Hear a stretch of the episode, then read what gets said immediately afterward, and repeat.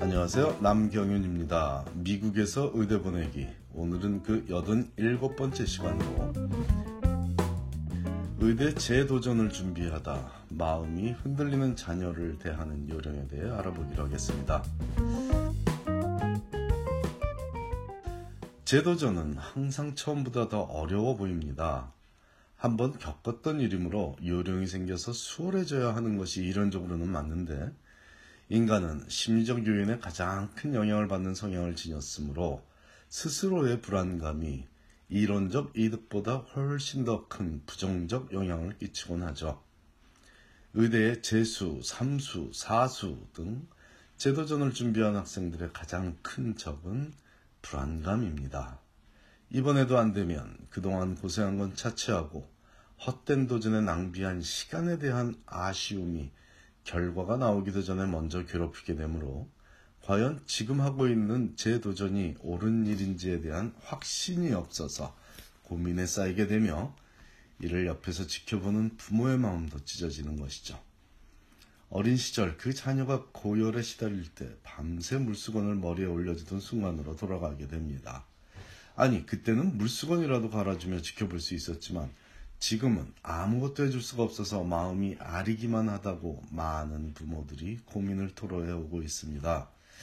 의대 진학은 중간에 포기해도 상관없습니다. 특히 시간 투자 자체가 아깝다고 생각하는 자녀라면 일찌감치 포기하게 하는 것도 나쁘진 않습니다. 하지만 본인이 왜 지난 도전에서 실패했는지를 정확히 판단하고 그 원인을 상쇄시키는 데 적합한 노력을 현재 하고 있는지는 분석해 보고서 최종 결정을 내리는 것을 권하므로 원인 분석 요령에 대해 함께 알아보고자 합니다. 의대 진학에 실패한 학생들의 지난 원서를 살펴보면 성적과 특별활동의 균형에 문제가 있는 경우가 대부분입니다. 성적 관리가 너무 안 되었지만 특별활동은 열심히 한 학생은 포스펙 프로그램을 통해 성적 올리기에 일정 시간을 투자해야 합니다. 그렇다면 수월하게 의대에 갈 수 있을 겁니다. 이런 학생들의 일반적 성향은 그런데 그저 MCAT 성적만 잘 받으면 된다고 생각하여 MCAT 학원에 의존하게 되는데 기초가 부족한 학생이라면 기초를 튼튼히 하는 것이 가장 중요합니다. 기초를 다지면 MCAT은 혼자 준비해도 상위권 성적을 받게 되죠. 기초를 안 다지고 MCAT 학원에 목숨 건 학생들은 어차피 학부 성적이 안 좋아서 의대 진학의 확률이 떨어지게 됩니다. 붙더라도 의대에서 좋은 성적을 기대하기는 어렵습니다. 특히 영어 독해력을 제대로 못 챙기고 의대에 진학하게 되면 의사 면허 시험에서 좋은 성적을 기대하기가 어려우므로 원하는 레지던시에 매칭되기 힘든 것은 당연하고 심한 경우에는 의대 중퇴생이 되는 경우에 속하게 되는 안타까운 일이 벌어지니 제발 부모라도 이 점을 반드시 인지하고 자녀에게 강요라도 해서 독해력을 챙기고 의대에 진학하게 하는 것이 좋겠습니다.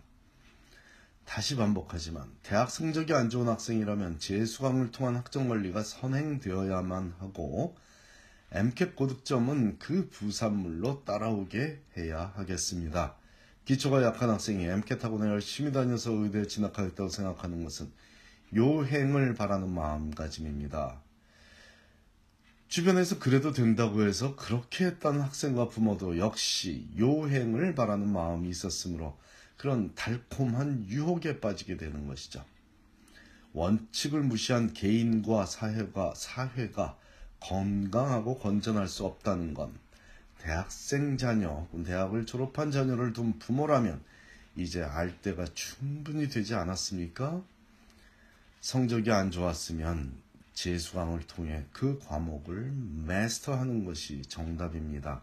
그래야 그 다음 단계에 제대로 적응할 수 있겠습니다. 대학 성적이 뛰어나지 않으므로 대학원에 진학했다는 얘기도 참 슬프게 들립니다.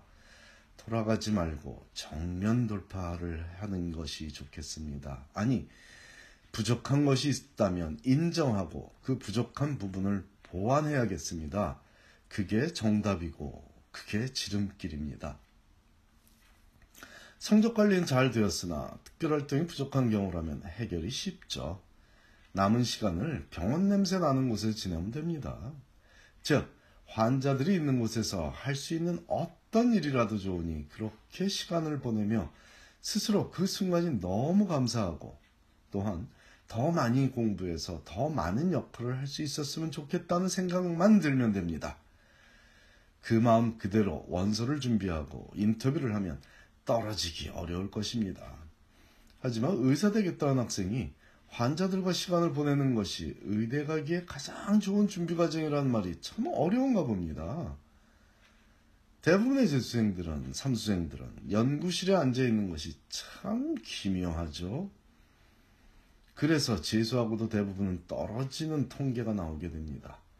차라리 성적 관리가 잘 된 학생이라면 연구 실적, 실적도 챙기는 것이 핵심은 아니지만 할 만한 일이 될 수는 있습니다. 문제는 성적 관리도 제대로 안 된 학생이 lab technician으로 근무하며 의대에 재도전한다고 주말에도 실험실에 나가 최선을 다해 bench work를 하고 있는 경우입니다. 마치 내일이 시험인데 책은 안 보고 책상 정리만 열심히 하고 있는 모습이죠. 핵심 파악을 제대로 못하므로 열심히 하지만 잘하지 못하는 것입니다.